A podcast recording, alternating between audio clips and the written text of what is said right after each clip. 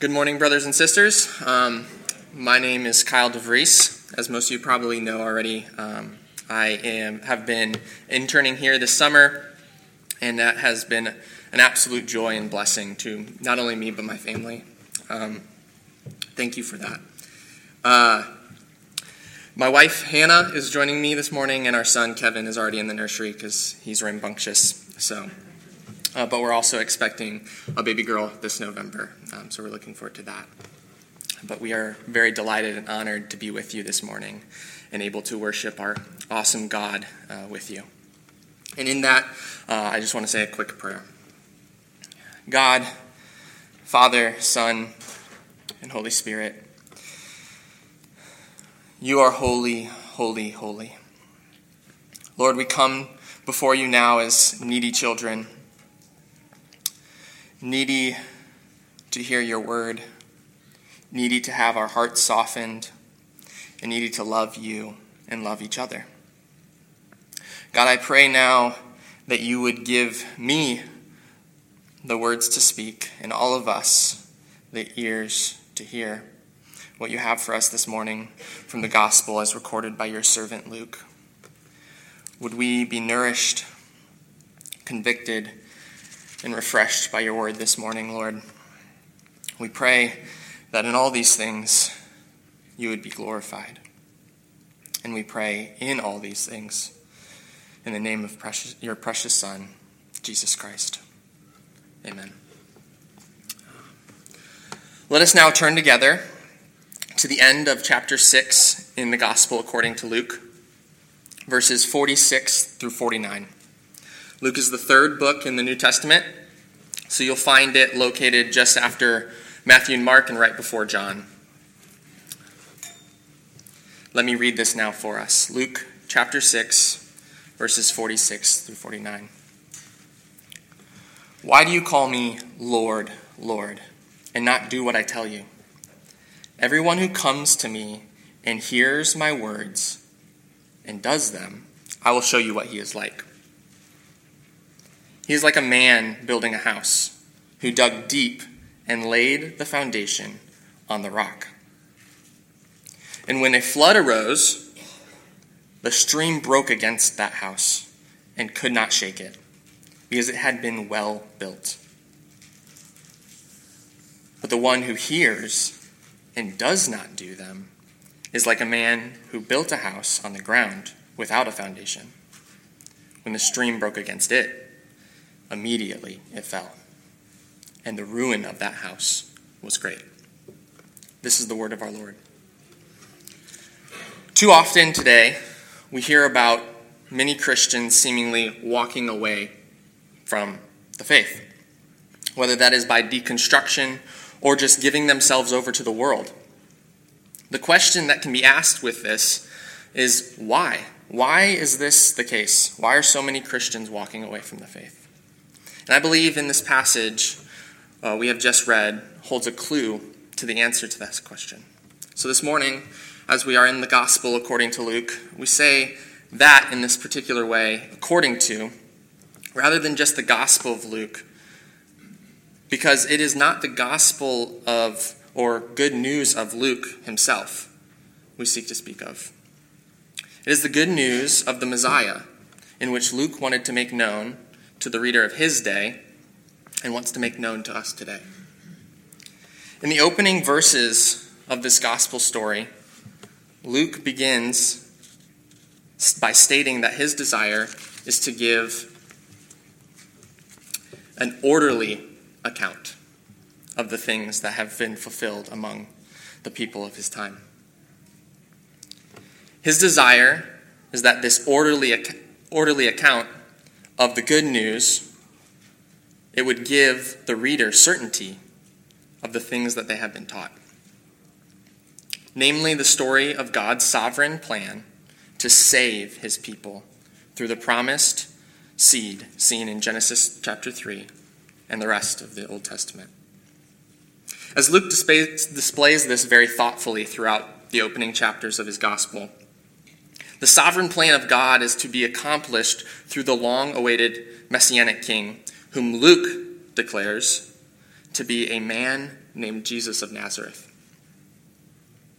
That is where the story then goes. The story of the gospel and the rest according to Luke and the rest of the entire Bible is the story of the long-awaited Messiah and what this Messiah has done and will accomplish. In our passage today, this Jesus is at the tail end of a grand sermon.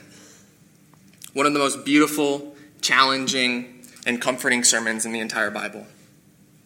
Like the Sermon on the Mount found in Matthew, Luke records a similar sermon that is said to be in the plains or on a level place. And this sermon includes various blessings, woes, commands, and parables. We find ourselves in the concluding portion of this sermon with Jesus' final parable.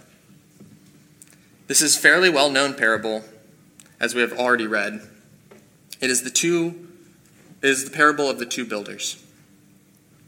From, the te- from this text, I hope you will see with me three elements from the sermon of Jesus's that I believe Jesus desires for us to learn and apply from, uh, from his parable of the two, these two builders. These three points are to live, build, and trust. Live, build, and trust. So let's start with the first point live. We are to live under the lordship of Christ. Jesus begins our text by asking a very simple question. Yet it's a shocking question. In verse 46, he asks why someone would call him Lord and not do what he commands. Jesus is not speaking here to those seen as his enemies. But Jesus is speaking to all of those following him. He's speaking directly to the great multitude of his disciples that have been listening to this entire sermon. Just like when we pray and say, Lord, these disciples would have called Jesus Lord. And Jesus asks them why. Jesus tells the 12 in John chapter 13 that they are right to call him Lord. So why would Jesus ask this multitude why? For us to understand this purpose of Jesus asking the question, we must realize what the word Lord means. Lord is an English translation of a, a Greek word, the Greek word kyrios. Not curious, but kyrios. This same word is used for the Hebrew, Hebrew text, for the Greek translation of the Hebrew text, the covenant name of God, Yahweh. When the New Testament was being written, they had this in mind.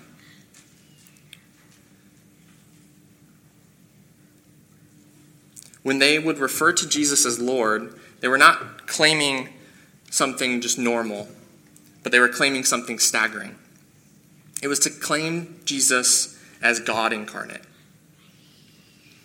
While we must acknowledge that, the, that calling someone Lord was common to that day, and that's Lord with a lowercase l, it was often to a way of showing respect um, or, or just a way of acknowledging a superior.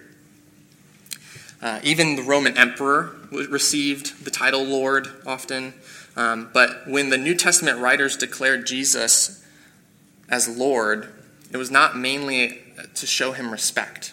While that, that is an aspect of it, it was to acknowledge Jesus as the Christ, as God.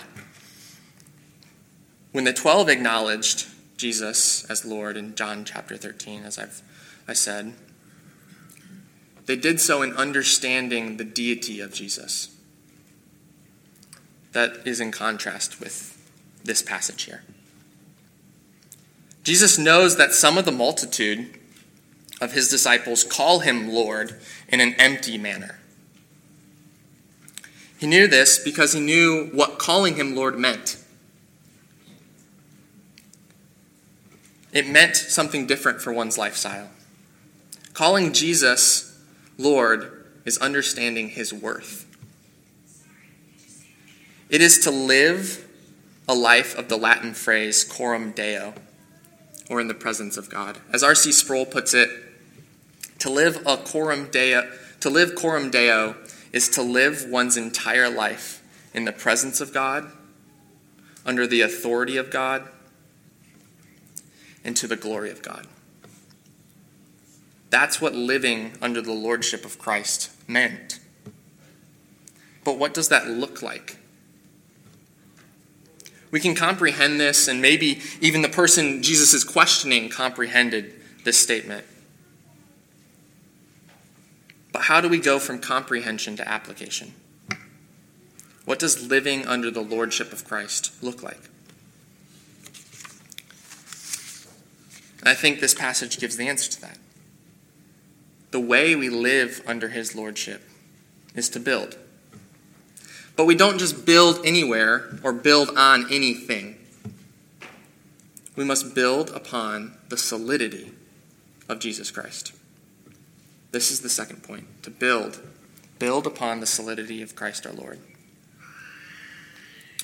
The first question I'd have if I was you is what in the world is solidity? Or is that even a word? Um, the answer being yes, solidity is a word, and it means the quality or state of being firm or strong in structure. So we are to build on something or someone who is firm and solid in structure. And based on this passage, that someone is Jesus Christ. Just after Jesus, Jesus asks the question of why, he immediately responds with the parable of the two people building two houses. One person in this example is an example of a true disciple of Jesus, with an understanding of him as truly Lord over their life. While the other is a person who has decided to have someone or something else as Lord over their life. So let us start with the latter builder. Jesus says in verse 49 But the one who hears and does not do them, being Jesus' commands, is like a man who built a house on the ground without a foundation. This latter builder arrived at his work and had to make a decision. And he made that decision in two possible ways. He either did not take into consideration what he was building on, or he knew that building a foundation would be better and still chose not to do it. Either way, the builder decided to build without a foundation, which ends up being a grave mistake. And in the end, he loses everything everything he worked for. The first builder did something different. Jesus says in verse 48 He, a person who follows the commands of God, is like a man building a house who dug deep and laid the foundation on the rock. This builder took his time. He dug deep. And he didn't stop digging just a few inches. He dug deeper and deeper and deeper until he hit the rock.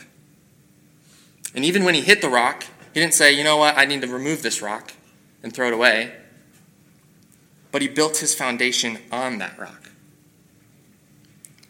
One of these builders took shortcuts to build a house on the ground. No foundation at all.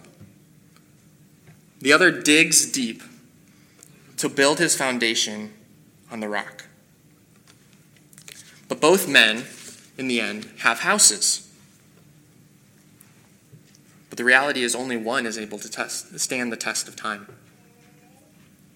This isn't a call for us to go build houses with good foundations. That's not what Jesus is getting at. Well, that is an important thing to have a house with a good foundation. Jesus is calling his disciples and us to something more than just a well built house. He's calling us to build our lives upon him. And to Jesus, this building is not done by word only, but in actively following his commands. We build by keeping his commands. Many Christians today often assume that since I've said a prayer, I'm henceforth forever right with God no matter what my lifestyle is, no matter how I live. But Jesus is challenging that statement. These people whom he is speaking to knew Jesus, they saw him face to face. They came to him and called him Lord. A number of them may have even been miraculously healed by him. Yet Jesus asks them the question of why they call him Lord and not do what he commands. Jesus wanted to get to the root, or in this case, the foundation of the matter. In order for our lives, in order for our lives to truly be well built, they must be built upon the foundation of Christ. A beautiful house can come crumbling down if it's not built upon Christ. This reminds me of a, uh, of a house that I saw one time. It's up in Virginia on a beautiful lake. And there was, there was a house there that the land was probably worth a million dollars, and the house itself was probably another million or two million dollars. Um, and, but after a year, the house went vacant. And the reason it went vacant was because one morning the owner of the house was walking to their beautiful view of the lake right where their dining table was, and he noticed that the floor was cracking and that it was starting to slope. And the reason that was the case was because it had a bad foundation. And so you have this beautiful, wonderful house that nobody can live in because it doesn't have a good foundation. There will be a time, whether now or in the time to come, that those who call Jesus Lord and do not do as he commands will be found out. Jesus here is calling his disciples to build upon not just some random rock, but the same rock that the church is built upon himself. In Matthew 16 18, Jesus states that the church will be built upon Peter's confession that Jesus is the Christ, Jesus calls that confession the rock. This confession, this reality of the solidity of Christ, is what we are to build our lives upon. But even more interestingly, the same rock we are to build our own lives upon, the church is to be built upon. It can then be inferred that this building is not solely an individual matter. but furthermore, it is a collective building. As we build our lives upon Christ, the church is simultaneously being built. As we seek to build the church, we seek that those within the church are being built upon the foundation of the church Jesus Christ Himself.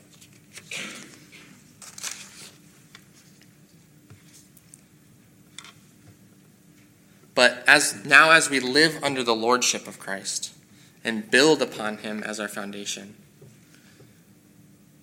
there's something else that needs to happen. We must then fully trust. We must trust in the foundation of Christ. As Jesus shows in this passage, the most important part of a building is the foundation. And the building itself represents our lives. So, what are our lives built upon? If we believe that Jesus is the Lord of our life, and we believe that we have built upon him as our foundation, when the earth quakes, under our feet, what happens? When the storms batter against us, what happens? Brothers and sisters, the storms of this life are part of what reveals to us who our personal Lord is and what we have built our lives truly upon. And the question then remains do you trust in your foundation, whatever that foundation is? As we walk through the Christian life, the enemy seeks to kill and destroy. 1 Peter 5 8 says, Be sober minded and be watchful. Your adversary, the devil, prowls around like a roaring lion, seeking someone to devour. One of the enemy's foremost goals in attacking Christians is to cause us to doubt.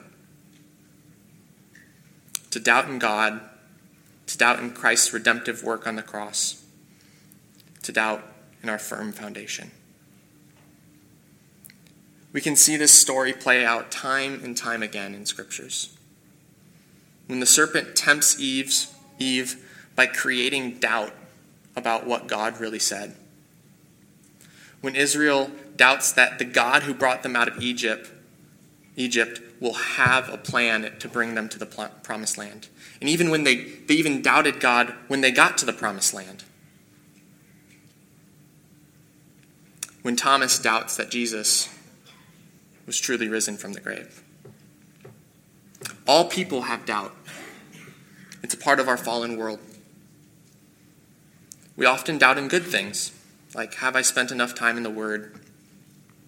Or did I communicate that hard statement well? Doubt is everywhere. The issue is not doubt itself, but it is what we do with the doubt. One builder doubted the foundation and built on something else. One builder probably had doubts, but trusted that the foundation was good. Christ in this passage is not just calling you to build your lives upon Him mindlessly or just build bigger houses. It's not His goal. He calls us to build our lives upon Him through trust and belief in, his, in Him as our foundation. You see, trust and belief are tied together. You cannot believe in something without trusting it, and you cannot trust in something without believing it. There's not a, there is not a story about building, this is not a story about building more or just following Jesus better, per se. While following his commands is part of it, and Jesus says that. Is a story about trusting in our assurance of salvation, knowing that our houses are built upon the rock of Christ. These two lives that we see lead to radically different endings. One leads to destruction, eternal destruction and the other leads to everlasting life. But God's sovereign plan isn't solely to save each individual builder or to just have one builder to build upon Christ. But God's sovereign plan is to save his collective people. As has already been pointed out, Jesus here is speaking to the congregation.